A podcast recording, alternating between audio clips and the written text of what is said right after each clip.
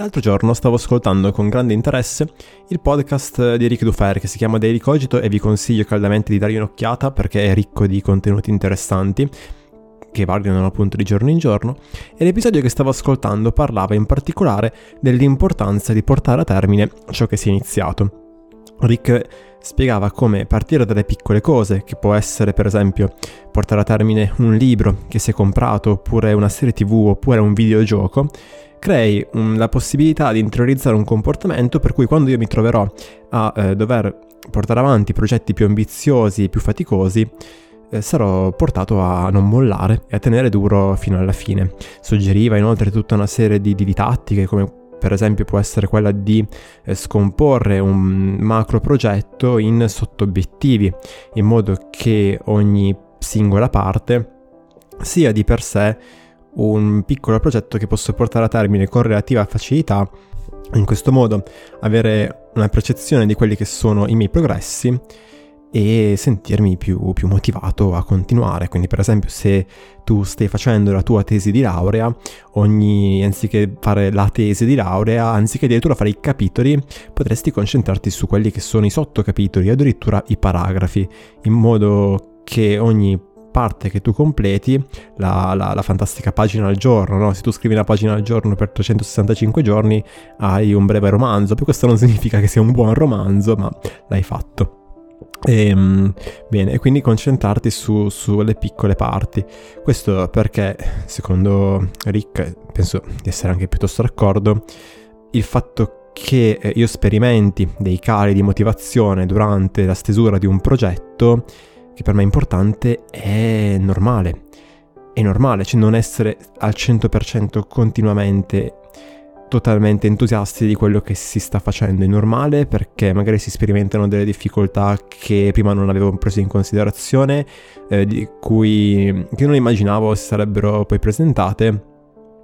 e nel momento in cui mi trovo a farlo ed è magari più faticoso rispetto a quello che mi aspettavo, insomma ho un calo di, di energie, dico ma insomma avrà senso, non avrà senso. Ecco, secondo lui questo non è un motivo sufficiente a lasciar perdere, anzi vuol dire ok devo tenere duro, devo portarlo avanti e magari questa motivazione, questo entusiasmo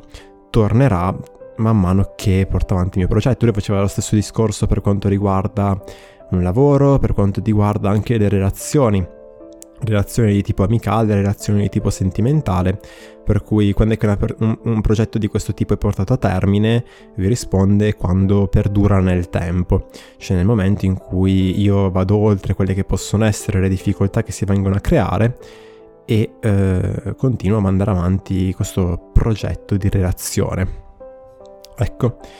io mi trovo sostanzialmente d'accordo con, con quanto detto da, da, Rick. Tuttavia però mi viene da pensare a tutte le volte in cui io nella mia vita mi sia ritrovato a, in un certo senso, costringermi eh, a tenere duro in eh, situazioni, relazioni, attività che in realtà avevano ben poco a che fare con me, eh, che mi creavano un certo disagio e che col senno di poi era un disagio, una sofferenza, se vogliamo, assolutamente inutile, perché, perché non, non era necessaria a un qualche cosa. Allora, volevo parlare dell'importanza di lasciare stare, lasciare perdere le cose che non ci, non ci appartengono. Perché io credo che quando ci poniamo un obiettivo, cioè porsi un obiettivo vuol dire crearsi un'idea, un'immagine di eh, dove si vorrebbe essere. Eh, un'immagine motivante, un'immagine potente. Questo serve non a tracciare una mappa esatta di eh, dove andrò, dove andrò a finire, ma semplicemente per crearmi un'immagine che sia sufficientemente stimolante da farmi fare quel primo passo nella direzione che secondo me è buona. Non è quindi una mappa precisa, è più una direzione specifica ma allo stesso tempo vaga. E una volta che avrò fatto il primo passo o i primi passi, comincerò ad acquisire informazioni eh, sufficienti per far sì di poter in qualche maniera aggiustare il tiro, ossia eh, dirigermi in un, un'altra direzione, magari soltanto leggermente spostata rispetto a quella che avevo preventivato, magari invece molto diversa rispetto a quella che avevo pensato, che però è più in linea rispetto a quello che sono io, alle cose di me che ho scoperto muovendovi nel mondo, cioè agendo e eh, ricevendo dei feedback eh, rispetto alla mia azione, dall'ambiente eh, che mi circonda, da altre persone, da eh, come mi sento io rispetto a certe attività, a certe frequentazioni eccetera, eccetera. Mi viene l'esempio di una relazione, di quando magari in passato, dopo averla magari cercato a lungo e desiderata a lungo, iniziai una relazione con una persona e eh, insomma questo penso sia un'esperienza piuttosto comune, no? il fatto che i primi mesi vadano bene, vanno bene perché sono mm, colmi di quelle che sono le proprie proiezioni personali nei confronti dell'altra persona, cioè la proiezione di quelle che sono i propri desiderata o le varie idealizzazioni che uno si fa di una persona che ha appena conosciuto di cui di fatti non sa praticamente nulla e questo nulla però molto presto si trasforma nel, nello scoprire quello che di fatti è il carattere dell'altra persona o di scoprire alcuni dettagli che eh, devono essere utilizzati come feedback importanti. Eh, mi viene in mente di quando mi sono ritrovato a, a, ad avere la testa piena di queste conversazioni avute con questa persona che non avevano niente, niente a che vedere con me, lamentele su, sui comportamenti di, dei propri genitori, cioè conversazioni di stampo quasi adolescenziale se vogliamo, ve lo dico eh, non, da, non, da, persona altezzosa, ma da persona che sta guardando ai fatti. E, e riconoscere che questa cosa non aveva niente a che fare con me, cioè perché io mi sto ritrovando a utilizzare il mio tempo e le mie energie a pensare a questo tipo di argomenti. Oppure quella sgradevole sensazione di star camminando sulle uova e la l'altalena emotiva che ne consegue, che sono due eh, grandi segnali di una, di una, relazione che non funziona, che, che potremmo dire, c'è questo termine, relazione, relazione tossica. E questi sono campanelli di allarme. Tenere duro e dire... Mh, mm, per esempio, sì, ma eh, tu puoi assumerti la responsabilità eh, della situazione e cercare un accordo per cui questi difetti vengono in qualche modo negoziati e si trova un punto d'accordo tra i due, sì, cioè può, essere, può essere un'idea, può essere una soluzione, ma quello che io penso è che se tu non, non, hai firmato nulla in un certo senso, no? Se tu non ti sei compromesso in qualche maniera ancora, se tu sei così tanto all'inizio di un qualche cosa, che in questo esempio era una relazione, ma potrebbe essere davvero qualunque cosa,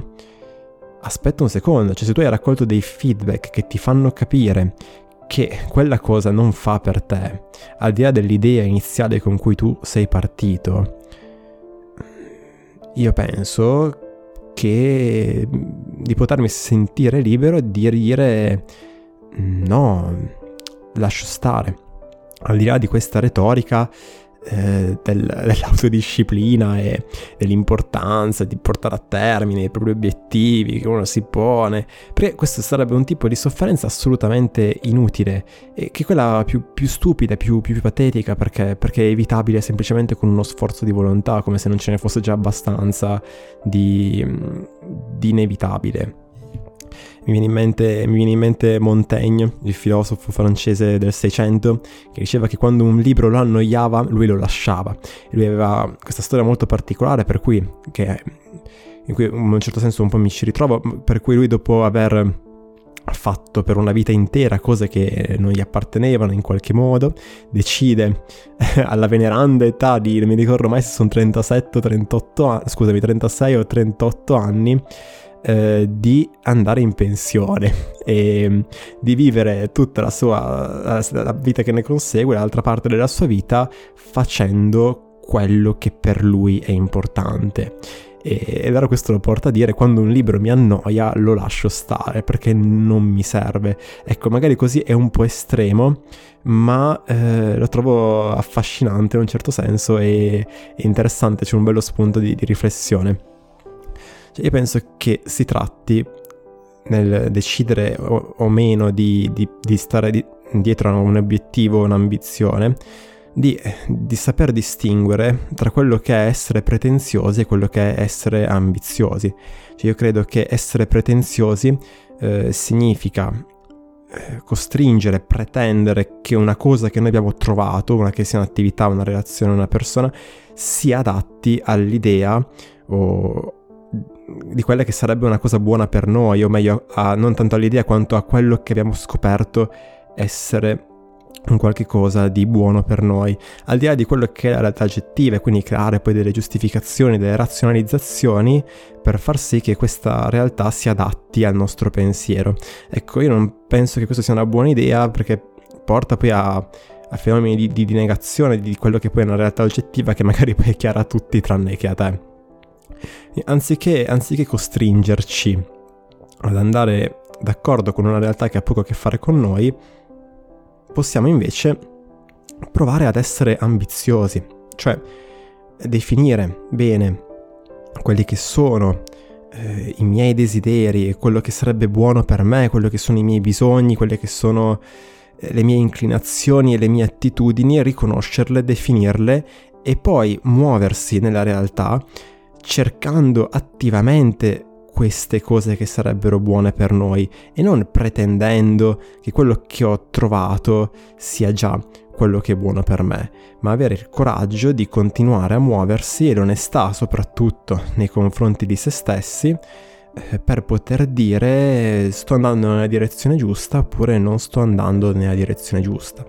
Essere in grado di riflettere sulla propria esperienza per capire quando è il caso di fermarsi un attimo ed aggiustare il tiro anziché costringersi a stare male